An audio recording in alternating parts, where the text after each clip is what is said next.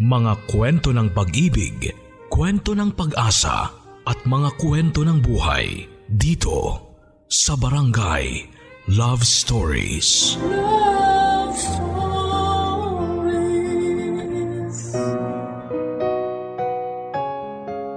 Hanggang kailan ka magiging ayos sa mga bagay?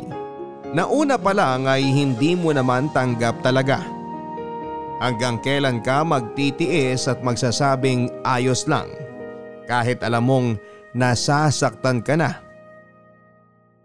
Bakit mo nga ba sinasabing ayos lang kahit alam mong hindi naman talaga?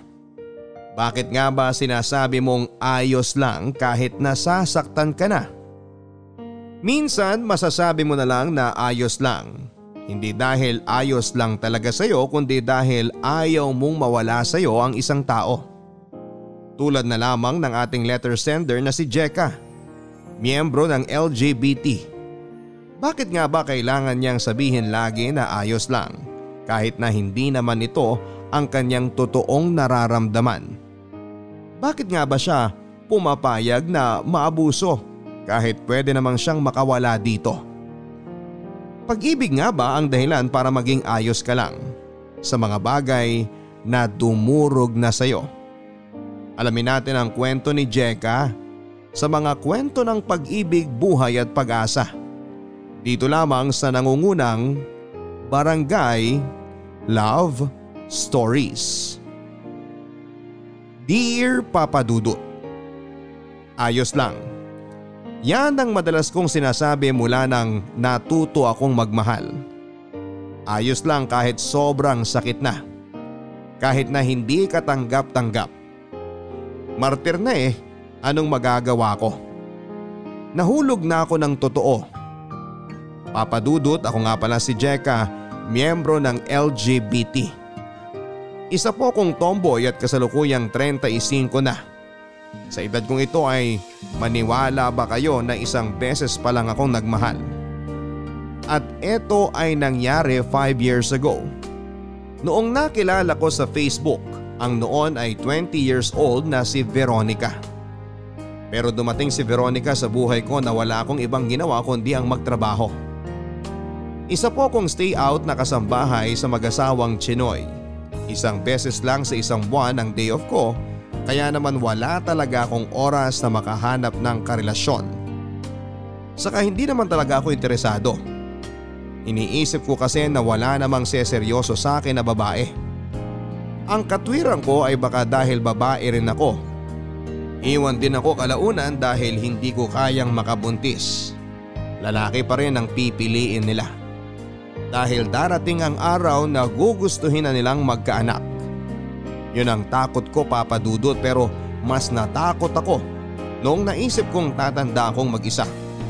Kung lagi akong magiging takot sumubok magmahal. Kaya naman gumawa ako ng Facebook para doon maghanap ng magiging karelasyon na tatanggap sa akin. Sabi ng mga kaibigan ko ay madali raw doon makahanap basta mag-post lang ako ng mga picture ko na pangmalakasan. Yun nga ang ginawa ko at doon ko nakilala si Veronica. Tanggap niya ang pagiging tomboy ko. Masaya ako at masayang masaya. Sobrang ganda ni Veronica para sa akin. Maliit itong babae at payat, morena at chinita. Nag-aalaga ito ng pamangkin niya na anak ng kapatid niyang single mom. Yun lang ang ginagawa niya mula noong natanggal siya sa trabaho niya sa isang grocery store. Masaya naman daw siya dahil sabi niya ay mahilig siya sa bata. Saka kahit papaano ay binibigyan naman siya ng kapatid niya ng pera para pambili ng mga kailangan niya. Una pa lang ay nagkasundo na kaming dalawa ni Veronica. Kalog kasi ito kaya naman nawawala ang pagiging mahiyain ko. Siya rin ang madalas na nag-uumpisa ng usapan kaya hindi kami nauubusan ng pagkwekwentuhan. Madalas nga rin kaming nagvi-video call kahit nga habang naglalaba ako ng damit ng mga amo ko ay kausap ko siya. Dahil doon ay nagkamabutihan kaming dalawa at naglakas ng loob na ligawan na siya. Hindi na nga niya ako pinaligaw sa totoo lang at sinagot na niya ako. Nagulat nga ako papadudot. Sabi ko sa kanya Liligawan ko siya para masubukan ko namang manligaw. Dahil yon ang unang beses na gagawin ko yon kung sakali. Pero tumanggi siya. Hindi na raw kailangan noon dahil gusto naman daw niya ako. Sobrang saya ko noon papadudot. Ganito pala ang pakiramdam ng nagmamahal. Totoo nga ang sinasabi nila na kapag naranasan mo na ito ay ayaw mo nang tigilan pa. Nung apat na buwan na kaming magkarelasyon ay napagpasyahan naming magkita na. Siyempre pinaghandaan ko yon. Mula sa ipon ko ay bumili ako ng t-shirt at maong sa Divisoria. Pati bagong rubber shoes ay bumili na rin ako yung tig tatlong daang piso. Ngayon lang ako nakabiling muli ng bagong damit at sapatos. Nangihinayang kasi ako dati na bumili ng gamit ko dahil iniisip ko na luho lang yon. Pinagtitiisan ko ang mga lumang damit ko at ang pinaglumaang damit ng amo kong lalaki na ibinibigay sa akin. Mas importante kasi sa akin na makaipon lalo na't sa akin umaasa ang pamilya ko sa Cebu. Pero sa unang pagkakataon ay napagastos ako sa damit. Gusto ko kasing maging presentable sa harapan ni Veronica. Nakahingi pa nga ako ng cologne sa anak ng amo kong babae para naman hindi nakakailang tumabi sa kanya kapag magkasama na kami. May dala din akong dalawang pulang rosas na binili ko. Sabi kasi niya gusto raw niya ng bulaklak kaya kumuha ako. Nauna ako sa fast food kung saan kami magkikita. Nalate na nga ito ng 30 minutos at nang dumating na siya ay nagulat ako sa aking nakita.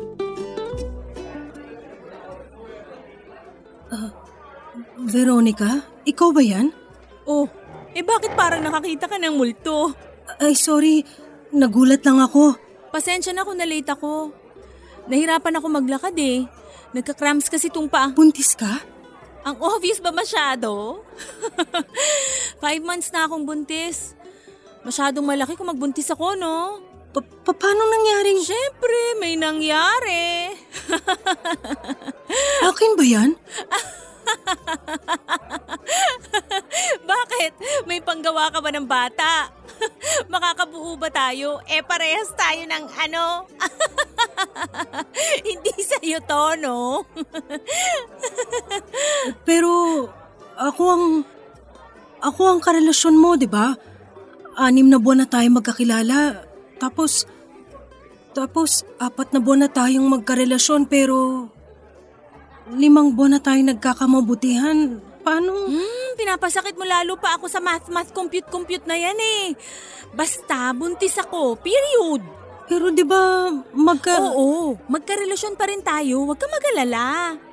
Pero buntis ka na. Sa iba. Sa lalaki. Oo. Eh, no ngayon? Napagsabay mo ba kami? Slight. Eh kasi naman nakala ko di ako mafafall sa'yo. Kala ko etos lang yung landian natin nung una sa Facebook. Eh hindi ko napansin. Lumalim na pala. Pero asa ng tatay ng anak mo?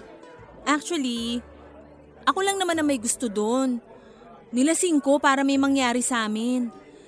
Sinadya ko magpabuntis para ano, para wala na siyang choice kundi asawahin na lang ako. eh di nag-work. After kong sabihin sa kanya na buntis ako, bigla pa namang nawala. Nakakaloka! Eh, paano ka? Andyan ka naman eh. Pero hindi ko anak yan. Well, mula ngayon, anak na natin to. Ayaw mo bang magkaanak? Gusto, pero hindi sa ganitong paraan. Eh anong gusto mo? Ikaw ang magbuntis? Wala ka namang choice, pumayag ka na lang. Tsaka sabi mo sa akin, lahat gagawin mo, di ba? Eh, unang pagkikita pa lang kasi natin to, at tsaka... Hmm? Puro ka lang pala salita eh. Uy, huwag ka umiyak. Please, baka makasama sa... sa baby. Baby natin. Baby natin? So, ibig sabihin, tanggap mo na? Oo. Ayos lang ba talaga? Ayos lang.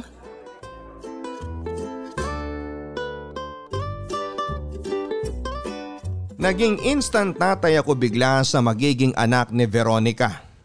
Wala naman ako magawa at hindi ako makahindi. Lalo na noong nakatitig na ito sa akin na parabang sa akin na nakadepende ang magiging buhay ng anak niya. Kung hindi ko lang talaga siya mahal ay hindi ako papayag. Pero andito na. Saka naisip ko na ito na ang pagkakataon ko para magkaroon ng sariling pamilya. Masaya din siguro ito. Si Veronica na rin ang nagsabi sa akin na mag-live-in na kami dahil pinapalayas na siya ng ate niya sa bahay nila. Dahil nahuli nitong kinukurot ang anak ng ate niya. Sana naman eh hindi niya ito gawin sa magiging anak namin. Baka naman hindi, anak niya yun eh. Sa bawat pagdaan ng araw ay naging masaya naman ako sa piling ni Veronica. Napapatawa niya ako ng todo at napapasaya kahit na madalas ay para akong ginagawa nitong alila sa sarili kong bahay. Nasa bahay lang ito madalas at nagfe-Facebook. Dahil nga walang wifi ay humihingi ito ng pang-load sa akin sa pang-araw-araw para may pang-data. Sa ipon ko pa nang gagaling ang pinang-load niya dahil hindi naman arawan ang sahod ko sa mga amo ko. Sa gabi pagka uwi ko ay madadatnang kong madumi at magulo ang bahay. Wala ring nalutong pagkain o kahit sana ay nakapagbukas man lang ng sardinas. Nakahilata pa rin siya sa kama at nagfe-Facebook. Hinayaan ko na lang at hindi ako umiimik pa. Ako pa rin pala ang gagawa ng mga gawaing bahay kahit nakikita niyang nag-aayos na ako ay hindi pa rin siya magkusang tumulong. Kapag nararamdaman niya ang pananahimik ko ay siya pa ang magagalit at sinasabing masama ang loob ko dahil hindi siya gumagalaw sa bahay. Ang rason niya lagi ay buntis siya at masela ng pinagbubuntis niya. Pero madalas papadudot ay nahuhuli ko naman siyang nagsasayaw sa TikTok. Hindi ko na talaga alam ang paniniwalaan ko. Basta ang alam ko lang ay mahal ko siya at takot akong mawala siya sa buhay ko. Mabilis na lumipas ang buwan at ayon nanganak na nga si Veronica ng isang malusog na lalaking sanggol. Jeric ang pinangalan namin para hindi nalalayo sa pangalan namin ni Veronica. Malaki ang nagastos ko sa ospital dahil cesarean siya. Nasa halos ang ipon ko pero ayos lang dahil Masaya ako na makitang ligtas at buhay ang anak naming dalawa. Iba pala ang pakiramdam no? Kahit alam kong hindi naman galing sa akin yung bata ay mahal ko pa rin na parang sa sinapupunan ko ito galing. Inalagaan ko silang pareho habang nasa ospital at hindi yun nagbago hanggang sa pag-uwi namin sa bahay. Inalagaan ko pa rin sila kahit nakakapagod ng trabaho bilang kasambahay at pagkatapos ay uuwi ka para asikasuhin naman ang iyong sariling bahay ay ayos lang. Nakakawala ng pagod ang makita ang mag-ina ko. Masayang masaya ako papadudod kaya naman mas lalo akong ginanahan na magtrabaho at muling makaipon para sa kinabukasan naming pamilya. Hanggang isang araw.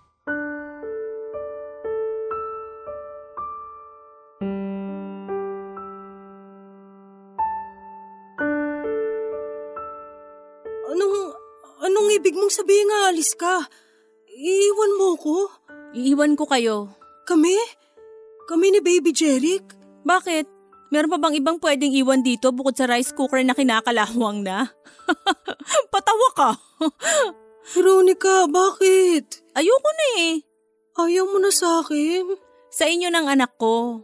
Pero anak mo yun, Veronica. Pues ngayon, anak mo na siya. Nakakapagod yung batang yan. Nakakapagod maging ina. Paano bang mapapagod ka? Di ako na nga nag-aalaga sa bata. Kahit nga ang padidihin siya, hindi mo magawa. Siyempre, ayoko namang masira ang dibdib ko, no? Kaya nga kahit mahal ang gatas niya, bumibili pa rin ako para may mainom lang siya. Sinusumbat mo ba yan? Hindi sa sinusumbat. Gusto ko lang malaman mo na mahal ko ang anak natin. Mahal kita. Mahal ko ang pamilyang to at ilalabang ko to. Hmm, susme, Huwag nang lumaban-laban kasi wala ka na ring magagawa. Ayoko na talaga, I swear. Di mo na ba ako mahal? Gusto mo ba talagang marinig ang sagot ko dyan? Veronica! Hmm. Di mo ako madadaan sa paawa-awa epek mo na yan. Nakapagdesisyon na ako. Ayoko na. Tapos na tayo. Sa'yo na yung anak ko.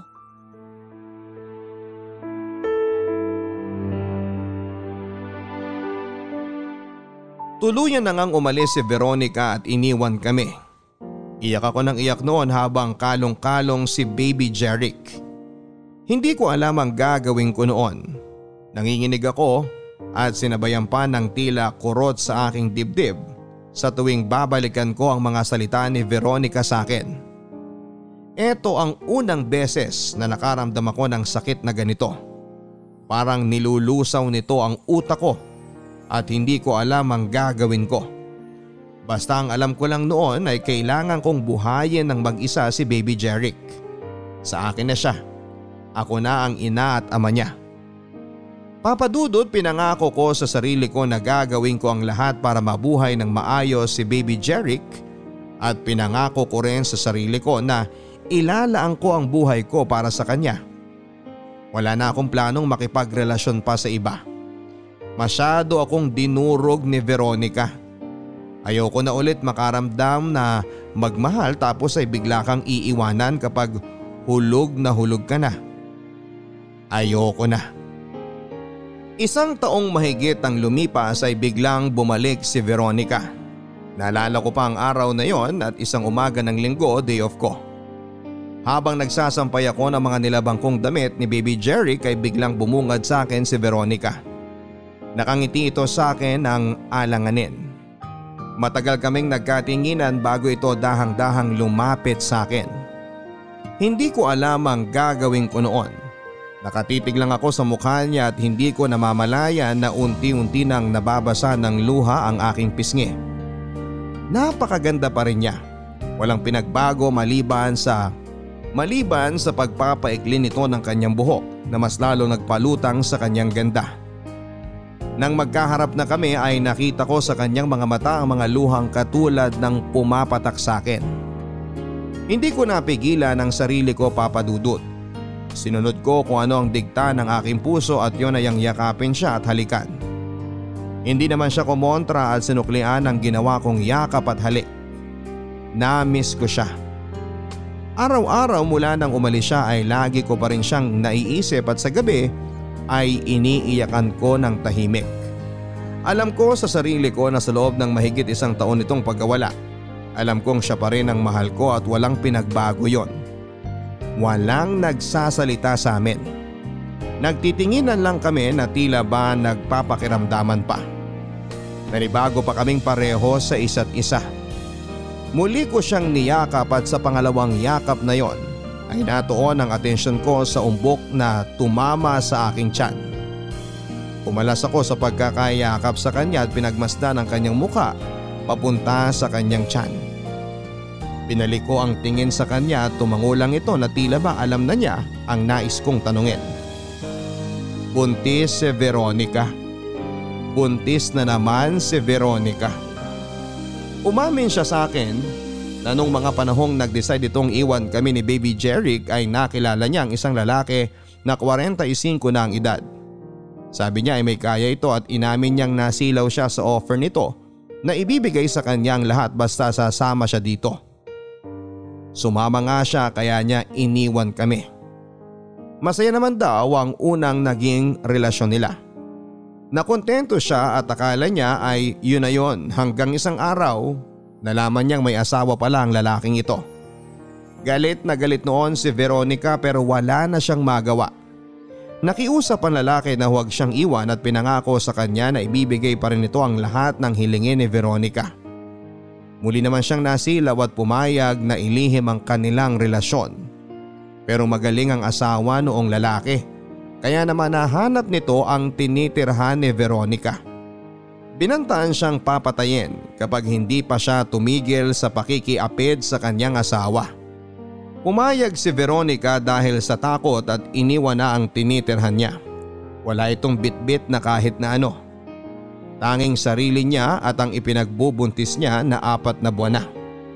Kaya heto siya ngayon muling bumabalik sa akin dahil wala siyang ibang malapitan na alam niyang tatanggapin siya. Ako lang yon at hindi siya nagkamali. Tinanggap ko siya ng buong buo kasama ang kanyang magiging pangalawang anak. Humingi ito ng tawad sa akin at sinabing hindi na uulit pa. Natuto na raw siya at masaya siyang nakabalik sa akin. Natuwa ako papadudot. Mahal ko siya eh. Mahal na mahal. Kaya naman napakadali lamang natanggapin siya at patawarin. Isa na namang kaming pamilya. Buo na naman kami at madadagdagan pa ng isa.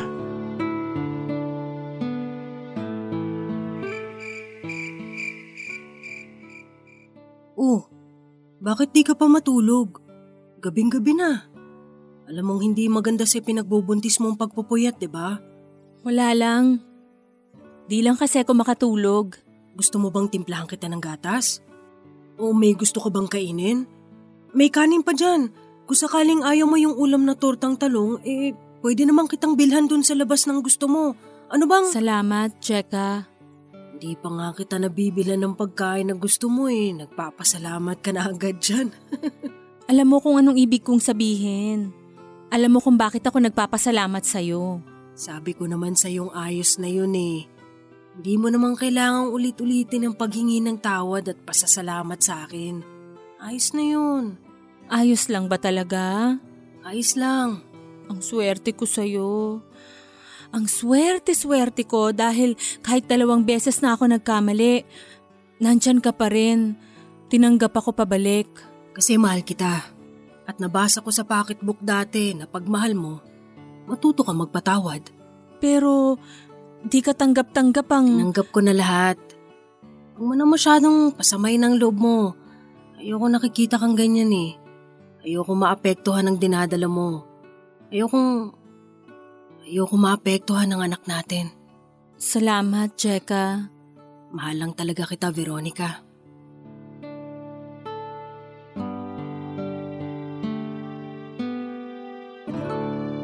Nakita ko ang pagbabago kay Veronica. Kung dati noong ipinagbubuntis pa niya si baby Jerry ay hindi ito halos gumagalaw at tumutulong sa bahay pero ngayon ay siya na ang gumagawa ng karamihan ng gawaing bahay. Maliban sa paglalaba dahil sabi ko ako na ang gagawa noon. Naging masaya kaming pareho sa pagsasama namin. Mas lalo ko tuloy siyang minahal ngayon papadudot dahil sa nakita kong pagbabago sa kanya. Naisip kong tamang tama talaga ang desisyon kong tanggapin siyang muli sa buhay ko. Lumipas pa ang mga buwan at isinilang niya ang kanyang ikalawang anak o mas magandang sabihing ikalawa naming anak. Babae naman ito kaya naman natuwa kaming pareho dahil meron na kaming lalaki, meron na rin kaming babae. Pinangalanan namin siyang Gina. Ito raw dapat kasi ang ipapangalan kay Veronica noong pinanganak siya. Pero naudlot lang kaya ngayon ay ipapasa na niya sa kanyang unang anak na babae.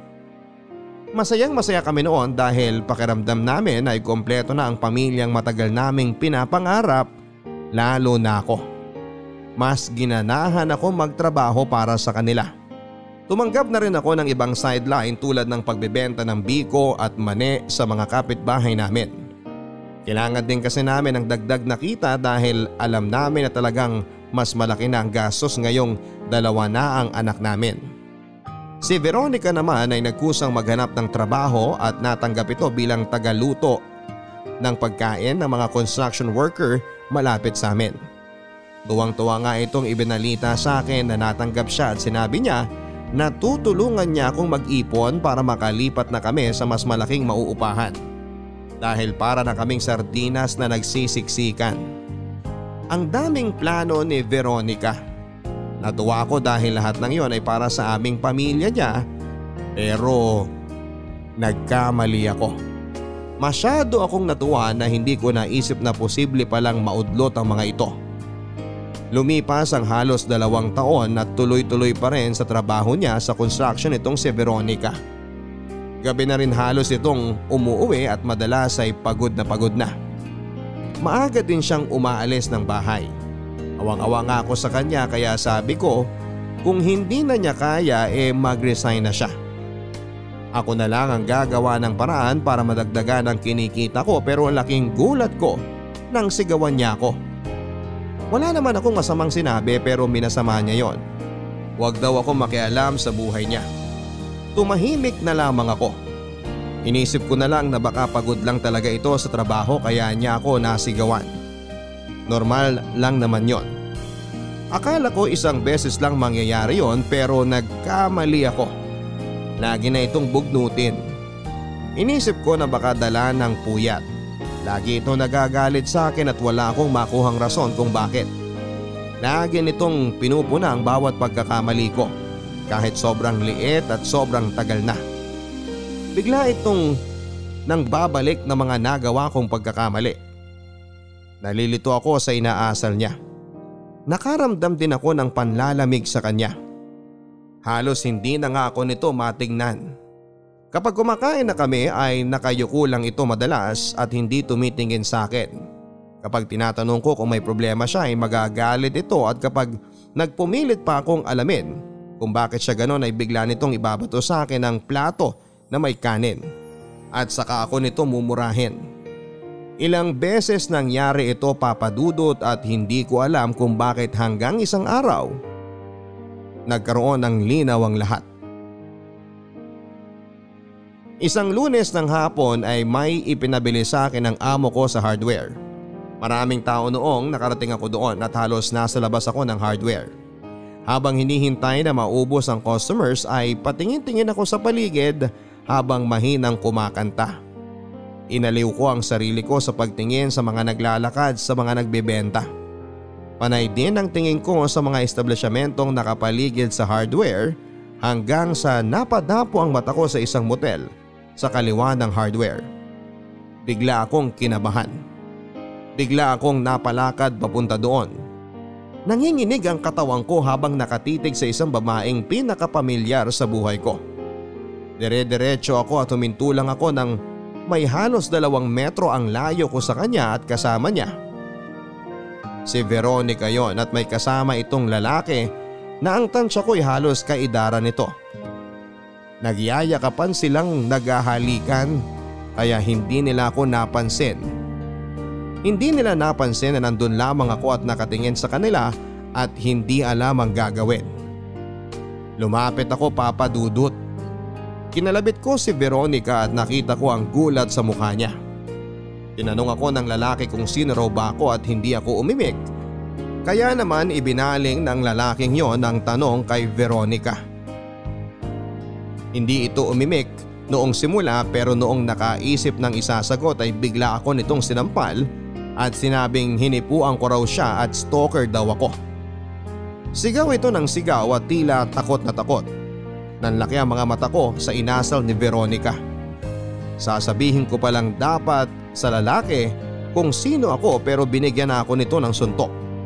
Ilang beses ako nitong sinuntok at nang mapahiga ako sa sahig at tinadyakan ako nito nang tinadyakan sa tiyan hanggang sa dibdib. Iyak ng iyak si Veronica.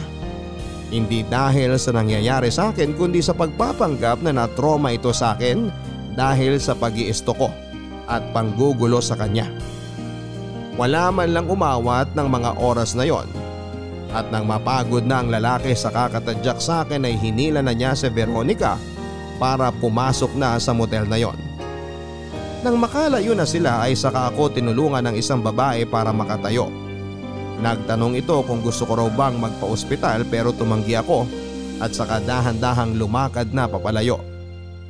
Alam kong nakatingin ang mga nakasaksi sa pambubugbog sa akin ng lalaking yon. Kaya naman pinilit kong bilisan ang paglalakad para makaiwas sa kanilang mapanghusgang mga tingin. Bumalik ako sa bahay ng amo ko at alalang alala ito sa sinapit ko. Nakiusap ako papadudot na uuwi na muna ako at pumayag naman sila.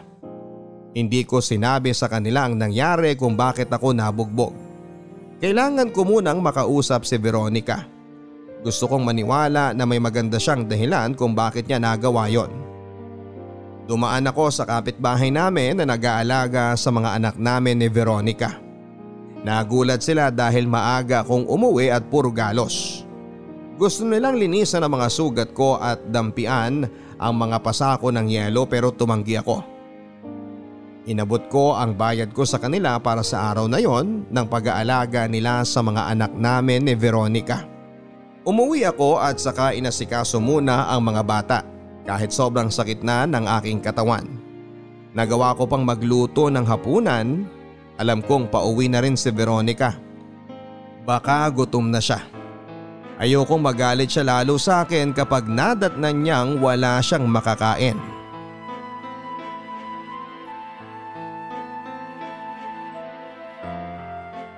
Veronica, Mag-usap nga tayo. eh, teka, kumain ka na ba? Ito, oh, ginisa ko yung sardinas. Kunti lang ang kanin eh, pero kung kulang sa'yo yan, bibili ako sa labas. Maupo ka. Mag-usap tayo. Tungkol ba to dun sa kanina? Oo. Bakit ka ba nandun? Sinusundan mo ba ako, ha? Hindi, hindi totoo yan. May pinabili lang nga. Sinungaling. Isang beses pa nagawin mo yan sa akin, di lang yan ang aabutin mo. Eh, Veronica, sino ba yung... Sino ba yung kasama ko? Boyfriend ko. May angal ka? Pero akong... Kung magbo-boyfriend ako, wala ka ng pakialam doon. Pasalamat ka nga kahit na may kabit ako eh. Di pa rin kita iniiwan. Pero mali yun, Veronica. Mali ba na magharap ng kalinga ng isang totoong lalaki? Yung lalaking magpapaligaya talaga sa akin? Di ka ba maligaya sa akin? Kung sasabihin kong oo, maniniwala ka? Tatanggapin mo? Di ko alam. Jeka, hindi na ako masaya sa'yo. Di mo ba maramdaman yon? Di mo na ba ako mahal? Ipapabugbog ba kita kung mahal pa kita? Ayusin natin to. Baka natutukso ka lang. Alam ko mahal mo pa rin ako. Iba rin ang kapal ng mukha mo, no? Iba rin eh. Alam mo ba kung anong ginawa namin sa motel kanina? Ha? Alam mo ba? Ayoko nang alamin. Dali, makinig ka! Ginusto mong mag-imbestiga eh, di ba? Veronica, please. Ang galing niyang humalik. Ang galing-galing niya, Jeka. Walang-wala ka sa kanya. Kaya nga di ako nakokonsensya kung sakaling ilang beses kitang iputan sa ulo dahil napapaligayan niya ako ng sobra. Bibili lang ako ng kanin sa... Yung mga haplos niya, iba. Yung mga yakap niya, di mo mapapantayan kahit anong gawin mo. Tama na! Tama na, please! Upo ka dyan! Makinig ka! Intrimitida ka, di ba? Pues, ikukwento ko sa'yo ng detalyado lahat.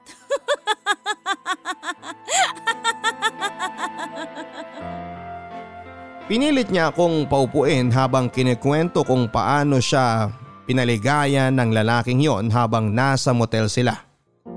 Umamin din siya na ilang beses nang may nangyayari sa kanila ng lalaking yon na kasamahan niya pala sa trabaho. Nilista pa nito lahat ng motel na pinasukan nila at sinabi niya sa akin na kung sakaling hahanapin ko siya ay nandun lang siya sa isa sa mga motel na yon at nagpapaligaya. Iyak ako ng iyak noon papadudot. Nanginginig ang buong katawan ko habang pinakikinggan ang mga sinasabi niya. Sa huli nang matapos siya ay sinipa niya ako sa hita at sinabing bumili na ng pagkain niya dahil gutom na siya. Dinuraan pa ako nito sa mukha nang tumingin ako sa kanya at saka tumawa.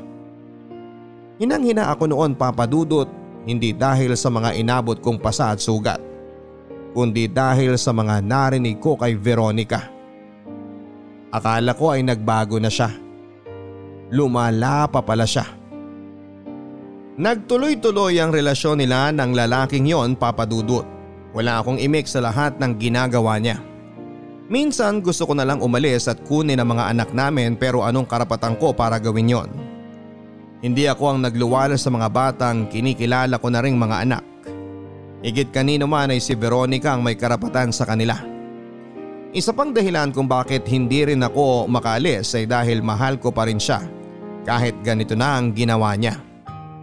Tiniis ko na lamang sa tuwing nagpapaalam ito sa akin para sabihing mag-check-in sila ng boyfriend niya. Tinitiis ko na lamang kapag umuwi ito at dikit na dikit ang amoy ng pabango ng lalaki sa kanya. Tinitiis ko na lamang habang pinaparamdam nito sa akin na masayang masaya siya sa bago niya at wala na akong puwang sa buhay niya. Tinitiis ko na lamang lahat lalo na kapag inuuwi niya ang lalaki doon at doon pa mismo natutulog.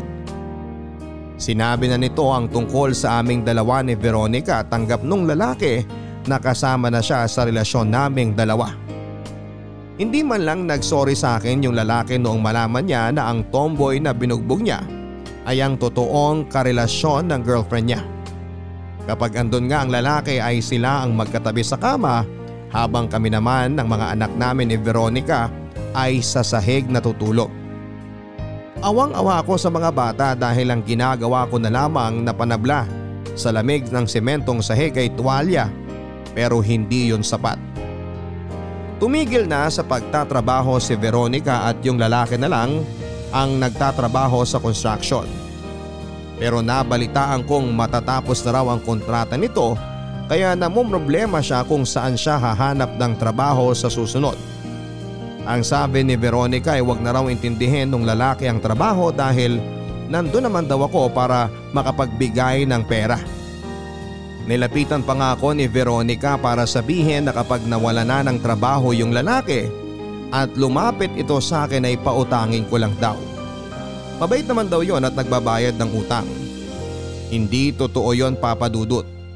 Mula nang pinautang ko ito tuwing sahod ay wala ni isang kusing na bumabalik nakabayaran. Hanggang isang araw ay hindi lang nagpaalam ang lalaki at hindi na nagparamdam. Ramdam ko ang lungkot ni Veronica mula nang hindi na nagparamdam ang lalaking yon. Araw-araw pa rin itong nag-aabang sa labas at tumaas ang babalik yung lalaki sa bahay namin. Bawat tulog ng cellphone nito ay hindi siya mapakali. Nakatodo pa ang ringtone niya para marinig niya kung sakaling tatawag yung lalaki sa kanya pero wala. Hindi na bumalik pa yung lalaki.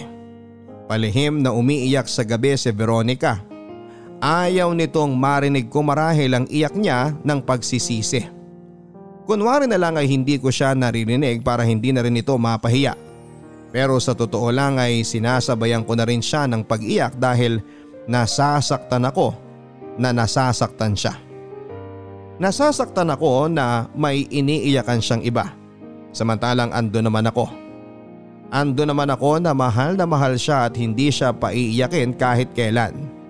Pero parang hindi niya ako makita. Ando naman ako noong simula pa lang pero bakit para lang akong kasangkapan sa bahay na dinadaan-daanan lang ng paningin niya.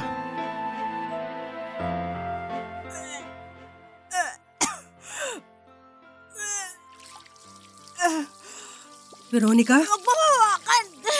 Ayos ka lang? Ano nangyayari sa'yo? Sabi nang wag mo akong hawakan eh! Teka, ikukuha kita ng tubig. Baka napasama lang ang sikmura mo dahil sa kinain mong isda kanina. Ano ba, Jeka? Bakit ba ang pakilamera mo? Concern lang naman ako sa'yo eh. Sandali, kukunan lang kita ng bimpo. Ano ba? Mukhang yung kinain mong isda yan eh. O baka yung tubig natin. Kasi medyo ibang lasa eh. Sa iba kasi ako bumili. O kaya baka... Tanga ka ba? Ganyan ka ba talaga katanga? Veronica, Nagsusuka ako dito pero ang iniisip mo dahil sa kinain kong isda? Dahil sa tubig? Talaga bang tanga ka at di mo alam kung anong nangyayari sa akin? hindi ko... Buntis ako! Buntis ako! Veronica? At kasalanan mo to! Ikaw may kasalanan dito! Ikaw ang dapat sisihin! Ikaw! Ba, bakit ako? Eh kung lalaki ka lang sana, kung sana nakakabuntis ka, eh di sana di na ako naghahanap ng iba pang lalaki dyan. Inutil ka kasi. Hindi ka kasi lalaki. Anong mapapala ako sa'yo? Sabihin mo nga. Eh, Pero kaya naman kitang mahalin higit sa may bibigay ng mga lalaking pinili mong makasama eh. Di mo kayang higitan ng pagmamahal ng isang lalaki. Di mo alam kung paano magmahal ang isang lalaki. Kaya huwag kang magsalita dyan na akala mo napakadakila ng pagmamahal mo. Huwag kang magsalita dyan na akala mo na akala mo Veronica!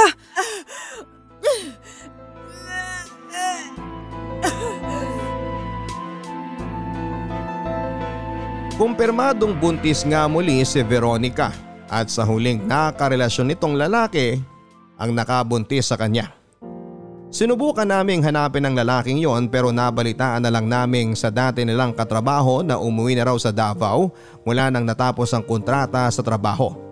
dahil pinauwi na ng asawa niya. Papadudot, may asawa din ang lalaking yon at ngayon lang din namin nalaman ni Veronica. Tulala noon si Veronica at alam kong kinagulat niya ang nalaman niya. At alam kong sobra itong nasaktan dahil sa panluloko sa kanya ng lalaking yon. Pero nangyari na. Ando na. Nagkamali na naman siya pero sabi ko naman sa kanya na tatanggapin ko siya. Handa akong akuing muli ang dinadala niya. Hindi ito umiimik. Halatang prinoproseso pa nito lahat ng mga nangyayari sa kanya. Halos hindi ito kumain mula nang nalaman niya ang tungkol sa lalaki. Ako ang nahihirapan dahil bukod sa mga anak namin ay kailangan ko rin siyang alagaan. Hindi na muna ako pumasok sa trabaho at nakiusap ako sa mga amo ko na pansamantala muna akong hindi papasok dahil kailangan ako ng asawa ko. Mabuti na lang at maunawain sila. Hindi na nga rin nila kinaltasan ang sahod ko sa mga araw na hindi ako pumasok dahil naiintindihan nila ang sitwasyon ko. Tinutukan ko ang pag-aalaga sa pamilya ko na kahit nagkakasakit ako ay tuloy-tuloy pa rin ako.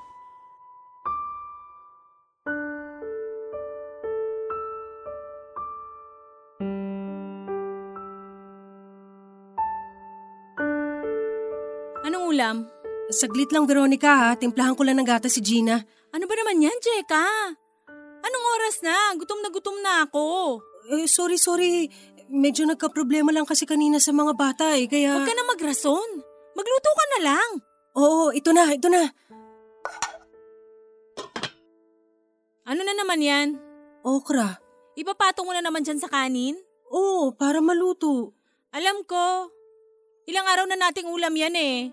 Puro okra, kung di okra, sardinas. Medyo gipit lang kasi, alam mo namang… Magrarason pa kasi. Sinasabi ko lang naman… Humanap ka ng karne, ayoko ng okra. O teka teka, magpapalit lang ako. Ngayon na. oh, anong iniiyak-iyak mo dyan ha? Inaano ka? Pagod na ako. Pagod na pagod na ako, Veronica. Pagod na talaga ako. Kaya ka nagiinarte dyan? Kala ko ba lalaki ka? Kaya bakit nga ngawa-ngawa ka dyan? Pagod na akong ginaganito mo na lang lagi. Binapastos. Natrato na parang aso. Pagod na ako. Hindi ko na kaya. O edi sumuko ka na. Iwan mo na ako. Umalis ka na. Sana nga ganun kadali. Sana isang sabi mo lang, umalis na ako. Susunod ako eh. Pero hindi. Hindi yun parang pag inutusan mo lang ako ng mag-igib o bumili ng pagkain sa madaling araw. Madali lang gawin yung mga yun. Kaya kong gawin yun. Pero hindi ko kayang gawin eh. Hindi ko kayang gawing iwan ka. Kahit sabi mong umalis na ako, kahit sabi mong iwan na kita, hindi ko kaya.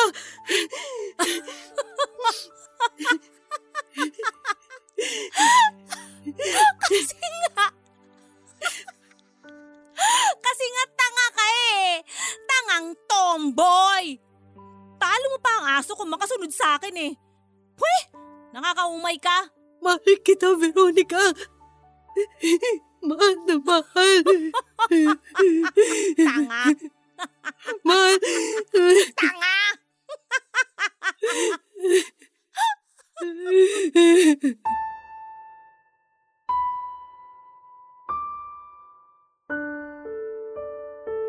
Nagkaiyakan kami noon ni Veronica.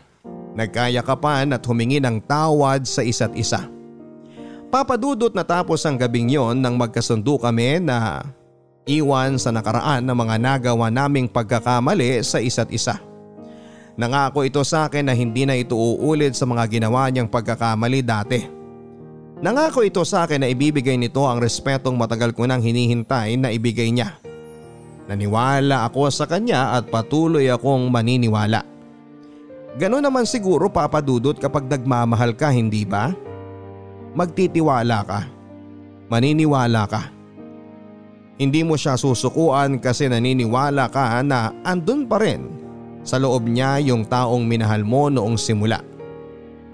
Naniniwala ka na hindi naman yon nawala at nandyan lang yon. Kailangan mo lang hanapin sa kanya. Nagtatago lang ito pero hindi ibig sabihin ay hindi ito magpapakita pa sa iyo. Naging maayos muli si Veronica sa akin. Gusto nitong panindigan ang pagbabago niya at pangako niya sa akin na hindi na ito magkakamaling pumatol muli sa ibang lalaki. Nadala na raw siya sa mga nangyari sa kanya sa nakaraan at hindi na niya hahayaang pang maulit ito. Alam na raw niya na ako ang taong dapat na kapiling niya at papadudot. Sa totoo lang ay lumaki ang puso ko sa mga sinabi niyang yon. May pinuntahan ang pagtitiis, pagpapatawad at pagtanggap ko sa kanya sa mahabang panahon. Ngayon ay makakapamuhay na kami ng maayos. Habang buntis si Veronica ay pinapirmi ko siya sa bahay lalo na't masela na ang kanyang kalagayan. Ayon na rin sa doktor. Masama ang loob ni Veronica dahil gusto nitong makatulong sa akin sa paghahanap buhay lalo't lumalaki na rin ang dalawang anak namin. Kaya naman sinabi ko na mag-online selling na lamang siya at ako nang bahala sa pagdi-deliver sa day off ko. Masaya naman ako dahil hindi ito tamad at makasarili tulad ng dati. Alam kong nagbago na siya dahil lahat ng kinikita nito ay nilalagay niya sa garapon para sa gastusin sa panganganak at ibang bagay. Masaya ako papadudot, masayang masaya. Ganito pala ang pakiramdam na may katuwang ka sa buhay. Sa paglipas ng ilang buwan ay nanganak na nga si Veronica. Isang lalaking sanggol na pinangalanan niyang Jack, kasunod ng pangalan ko. Si Veronica ang may nais nito para daw mas maramdaman ko na ako ang tatay ng ikatlo niyang anak. Natuwa ako papadudod at sa wakas ay totoong pamilya na kami. Mas lalo akong ginanahan sa pagtatrabaho at tumanggap pa ako ng ibang sideline sa madaling araw para lamang maging sapat ang perang papasok sa amin papadudod lalo na't naging sakitin si Baby Jack. Labas-masok ito sa ospital at halos doon napunta ang mga inipon namin ng ilang buwan. Nagkanda utang-utang pa nga ako sa boss ko at alam kong hindi ko yon basta-basta mababayaran kaya naman bilang utang na loob na lang at pasasalamat ay nagdagdag ako ng oras ng pagtatrabaho sa kanila para hindi sila manawa sa pagtulong sa amin. Pagod na pagod na ako papadudod para itaguyod ang pamilya ko. Pero sa tuwing umuuwi ako at nakikita ko ang magiin ako, napapawi naman lahat ng pagod at ang hirap ko. Napapangiti ako. Ang sarap maging ama kahit sa mga hindi mo mismo kadugo talaga. Sa pagdaan ng maraming araw, linggo at buwan ay walang naging problema sa tahanan namin ni Veronica. Sa awa ng Diyos ay nalampasan namin ang problemang kinakaharap namin sa aming bunsong anak. Naging payapa na muli ang lahat at unti-unting naibalik sa ayos. Maliban sa isang bagay. Ang tiwala ko kay Veronica. Papadudot aaminin ko na kahit sinabi ko nang pinatawad ko na sa, sa lahat si Veronica sa kanyang mga nagawang kasalanan ay hindi ko pa rin makalimutan ang lahat. Maraming beses na bigla ko na lamang maaalala lahat ng kanyang ginawa mula noong simula. Mula noong unang beses niya akong niloko. Lahat-lahat ay bumabalik kahit na hindi ko gustuhin. Kahit habang naguhugas ako ng plato ay bigla kong maaalala na minsan ay iniputan ako nito sa ulo. Naaalala ko ang mga panahong nagpakatanga ako sa pagtanggap sa bawat pagkakamali niya. Kapag napapapikit ako ay nararamdaman ko pa rin ang mga pasang minsan ay tinamo ko noong panahong pinabugbog ako nito sa kanyang kalaguyo. Napapaluha na lamang ako. Habang paulit-ulit kong naririnig ang mga sinasabi nito dati na wala akong kwenta. Na kung sana ay lalaki lang ako ay mapapaligaya ko siya tulad ng mga naging kabit niya. Napakasakit na balikan yung mga panahong dinuduro-duro niya ang pagkatao ko habang pinamumukha sa akin na walang magmamahal sa katulad ko. Papadudot oo nagpatawad ako pero hindi naman ibig sabihin noon ay totoong nakalimot na ako. Hindi ko sinabi kay Veronica ang nararamdaman ko sa tuwing bumabalik sa aking alaala ang lahat ng mga nangyari mula noong simula. Ayoko kasing pag-awayan pa namin yon. Ang iniisip ko ay baka mawala din yon kapag tumahimik ako. Mawawala din yon kapag tumagal at kapag pinalipas ko. Pero nagkamali ako. Habang kinikimkim ko ang lahat ay mas lalo itong nagwawala. Mas lalo itong naguhumiyaw at tila nawawalan ako ng kontrol sa emosyon ko. Pero sinubukan ko pa rin kalabanin yon para hindi masira ang nagiging maayos na relasyon namin ni Veronica. Pero sadyang malakas ang pakiramdam niya. Alam niyang may mali. Hindi ko alam kung sadyang malakas ang pakiramdam niya o sadyang hindi lang ako magaling magtago talaga.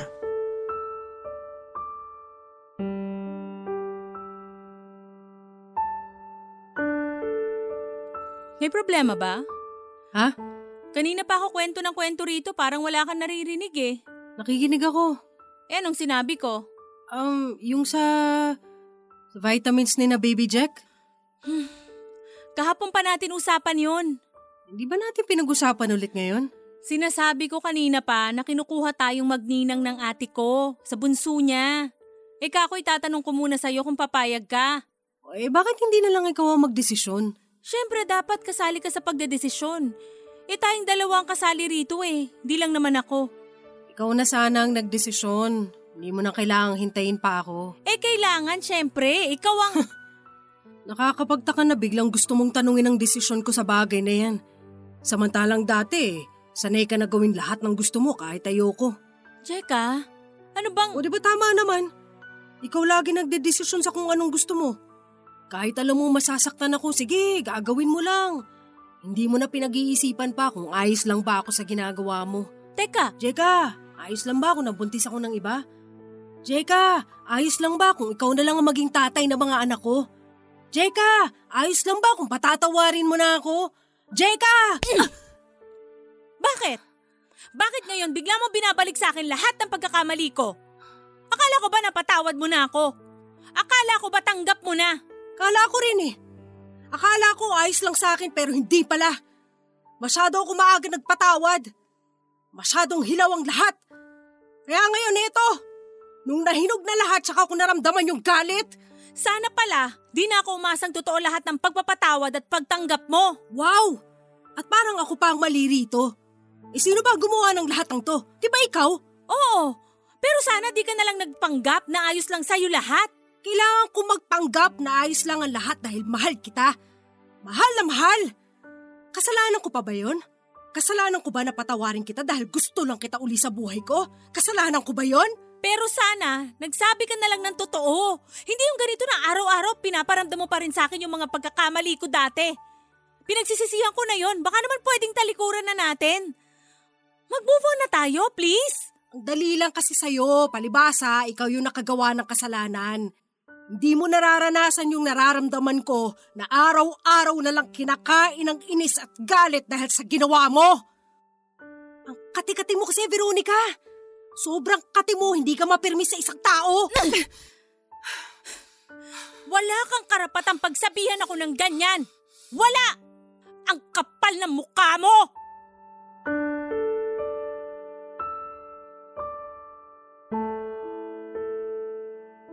Umalis si Veronica sa bahay at iniwan muli sa akin ang tatlong anak namin.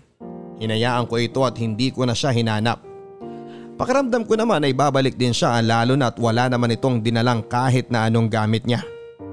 Baka nakitulog muna sa mga kaibigan namin pero hindi ko rin kinontak ang mga kakilala namin. Ayokong lumaki ang ulo niya at isiping hindi ko siya kayang mawala sa buhay ko dahil papadudot handa na ako kung sakali mang hindi na siya bumalik pa. Sapat na sa akin ang tatlong anak na iniwan niya. Oo andun pa rin ang pagmamahal ko sa kanya pero sa paglipas naman siguro ng panahon ay mawawala ito. Lumipas ang maraming araw, linggo at buwan pero hindi na nagpakita at nagparamdam pa si Veronica. Yun ang sinyales na talagang kailangan ko nang kalimutan siya at ipagpatuloy na lang ang buhay kasama ang mga iniwan niyang anak sa akin. Hindi man katulad ng dati ang lahat papadudot pero mas nakakahinga na ako ngayon. Sapat na sa akin ang mga anak ko na lamang ang kasama ko at minamahal. Alam ko sa kanila pa lang ay kaya ko nang ibuhos lahat ng pagmamahal na meron sa aking puso. Hanggang isang araw makalipas ang pitong buwan ay muling nagpakita si Veronica sa akin. Namumuhi ako habang pinagmamasdang siyang naglalakad papunta sa bahay. Namumuhi ako habang inaalala na ganito rin ang eksena niya noong mga panahong iniwan ako nito para sa ibang lalaki at bumabalik para tanggapin ko. Ganitong ganito yon at walang pinagbago.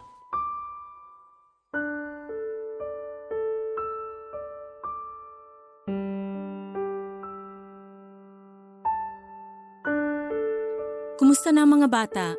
Ayos naman. Pwede ko ba silang makita? Nasa kapitbahay, nakikipaglaro. Bakit di sila pwedeng dito na lang sa bahay maglaro? Mukhang kumpleto naman ang mga laruan nila. Ginagawa ko eh.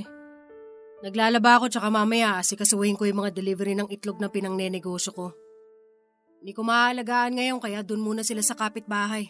Eh malalaki na naman sila. Mas ayos yata Huwag kung... mo na akong turuan, Veronica. Alam ko kung anong makakabuti sa mga anak ko. Anak ko sila, Jeka. Oh, ikaw ang nagluwal sa kanila pero inalagaan mo ba? Di ka makasagot. Kasi mas nanay pa sa yung inahing pusa na hanggat hindi sigurado sa paglaki ng mga kuting niya, hindi niya iiwan. Eh ikaw, asan ka lagi tuwing lumalaki sila? Lagi kang nawawala, di ba? Kung saan saang bubong ka pumupunta para magpakasaya, samantalang mga kuting mo nangungulila sa gatas mo. Please, Jeka. Ayoko makipag-away sa'yo. Oo, mali na ako. Masyado lang akong nadadala ng emosyon. Kung ayaw mo makipag-away, di sana hindi ka na lang nagpakita rito. Hinayaan mo na lang sana kami rito dahil kaya naman namin nang wala ka eh. Pero di ko kayang wala kayo. Ah, talaga? Talaga? Buntis ako. Ulit? Ha! Talo mo pa talaga ang pusa. Bumalik ako kasi... Kasi hindi ka na naman mapanindigan ng nakabuntis sa'yo. Pwedeng hulaan? May asawa na naman ba? O baka naman hindi pa ready na maging ama dahil aksidente lang lahat. O baka naman dahil lasing ka na naman, kaya hindi mo na naman alam ang ginagawa mo. Ano? Mamili ka sa mga sinabi ko. Oh, wala ni isa dyan. Eh ano? Handa akong panindigan ng nakabuntis sa akin. Eh yun naman pala eh. Eh bakit ka pa nandito? Ano pa bang problema mo? Hindi ko siya mahal. At problema ko yon? Ikaw ang mahal ko, Jeka. Mahal? Parang di mo na nga alam magmahal ng iba kundi ang sarili mo na lang eh. Masyado ka madamot, Veronica. Madamot ka. Alam ko marami kong nagawang pagkakamali sa'yo. At sige, isumbat mo yun sa akin araw-araw. Maiintindihan ko. Mauunawaan ko. Basta tanggapin mo lang ako uli. Sa tingin mo ganun kadali yon? Papasok ka ulit sa buhay ko, sa buhay ng mga anak natin, tapos sasabihin tatanggapin kita na para bang walang nangyari? Mahal mo pa ba ako? Hindi na importante yan. Mahal mo pa ba ako? Oh! Mahal pa rin kita. Eh di tanggapin mo ako. Hindi. Hindi ko na gagawin yan. Hindi na ako tanga para tanggapin kita ulit at yung pagkakamaling nandyan sa tiyan mo. Sapat na sa akin ang tatlong batang iniwan mo dahil sa pagkakamali mo. Masaya na ako, Veronica. Malaya na ako sa pagiging tanga sa'yo kaya utang na loob, umalis ka na. Jeka, please. Please, huling chance na, please. Umalis ka na! Jeka! Jeka! Umalis ka na! Lumuhod sa harapan ko si Veronica habang patuloy ang kanyang pag-iyak. Ito ang unang beses na nakita ko siyang umiyak ng ganon. Pinagtutulakan ko na ito palabas ng bahay pero mapilit siya. Patuloy ito sa paghawak sa pintuan para hindi ako magtagumpay na mapalabas siya sa aking bahay. Hanggang sa makita ko na lamang ang pulang likido na umaago sa kanyang hita. Nabahala ako dahil mukhang napalakas ang puwersa ko sa kanya. Napalabasin siya sa bahay. Humingi ako ng tulong sa mga kapitbahay para makakuha ng masasakyan at madala agad siya sa ospital si Veronica. Sa ospital ay nakahinga ako ng maluwag nang malamang kung ayos lang ang pinagbubuntis niya. Nadala lang ng stress at pagkapuwersa ang nangyari. Tatlong araw ito sa ospital at ako ang nagbayad ng bills dahil wala naman siyang pera. At ayaw niyang sabihin kung saan ang ama ng kanyang anak dahil ayaw na raw niyang magpakita dito. Mapilit pa rin siya na makipagbalikan sa akin. Paulit-ulit na nagmamakaawa sa akin at tanggapin ko siyang muli sa buhay ko. Panayang hindi ko. Sabi ko ay ayoko na talaga. Tigilan na niya ako at hinatid ko ito sa bahay ng kanyang ate para may makasama ito habang nagpapalakas. Sinubukan itong habulin ako pero mabilis akong sumakay ng taxi para hindi na siya makahabol pa. Kailangan ko nang umuwi Malamang ay inip na inip na ang mga anak ko sa kapitbahay. Kailangan ko na rin magluto ng hapunan namin. Ang laking perwisyo talaga nitong si Veronica sa akin. Nasira ang schedule ko. Nang makarating na ako sa kapitbahay ay agad ko nang kinuha ang mga bata at saka inuwi. Nagsimula na rin ako magluto ng mabilisang ulam para makakain na at maaga pa akong papasok sa trabaho kinabukasan. Pagod na rin ako eh Mabuti na lang at hindi mapili sa pagkain ng mga anak ko. At sa akin sila lumaking ganito. Kung kay Veronica, aba eh ewan ko na lang. Nang sumapit na ang oras ng pagtulog ay isa-isa ko silang hiniga para makapagpahinga na. Hindi rin ako nahirapan sa pagpapatulog sa kanila dahil mukhang napagod ang mga ito sa kakalaro mula kaninang umaga. Nang makita kong mahimbing na silang nakatulog ay napangiti ako habang pinagmamasdan pa sila ng ilang segundo. Tumayo na ako ng dahan-dahan sa pagkakaupo sa gilid ng kama at saka nagtungo sa labas ng bahay dala ang aking cellphone. Nagdial ako ng numero at makalipas ang ilang minuto ay sinagot ito ng isang babaeng tuwang-tuwa na tumawag ako. Napangiti ako at naluha dahil masaya akong narinig ang masaya nitong tinig. Nagkausap kaming dalawa ng halos 30 minutos bago ko pinatay ang tawag. Maaga akong papasok sa trabaho para magpaalam ako sa boss ko na mag-half day na lamang ako dahil may susunduin pa ako na uuwi sa bahay. Walang iba kung hindi si Veronica. Kailangan kong sunduin si Veronica para iuwi na sa bahay ko. Sa bahay namin. Oo papadudot, Tinanggap kong muli si Veronica sa buhay ko at alam kong alam niyong lahat ang dahilan kung bakit. Muli kaming nagkaayos ni Veronica. Nangako ito na ito na raw ang huling pagkakamali at kasalanang gagawin niya. Natuto na raw siya. Naniwala ako at alam kong totoo naman ang sinasabi niya at pagkakatiwalaan ko siya. Sa ngayon papadudot ay nakabalik na siya sa bahay at unti-unti na, na naming inaayos ang gusot sa aming relasyon. Oo naalala ko pa rin ang mga nagawa nitong kasalanan dati pero hindi ko na lang pinapahalata at sinasabi sa kanya para wala ng away. Gusto ko nang maging maayos ang lahat at talikuran ang mga ala-alang yon. Handa na ako sa bagong simula kasama si Veronica at ang mga anak namin na ilang buwan na lang ang kailangang hintayin at muli na naman kaming madadagdagan pa ng isa pang anghel na magpapasaya sa aming tahanan. Maraming salamat Papa Dudot sa pagbasa ng aking liham. Ang inyong kabarangay forever, Jeka. Mga kwento ng pag-ibig, kwento ng pag-asa at mga kwento ng buhay dito sa Barangay Love Stories. Love Stories.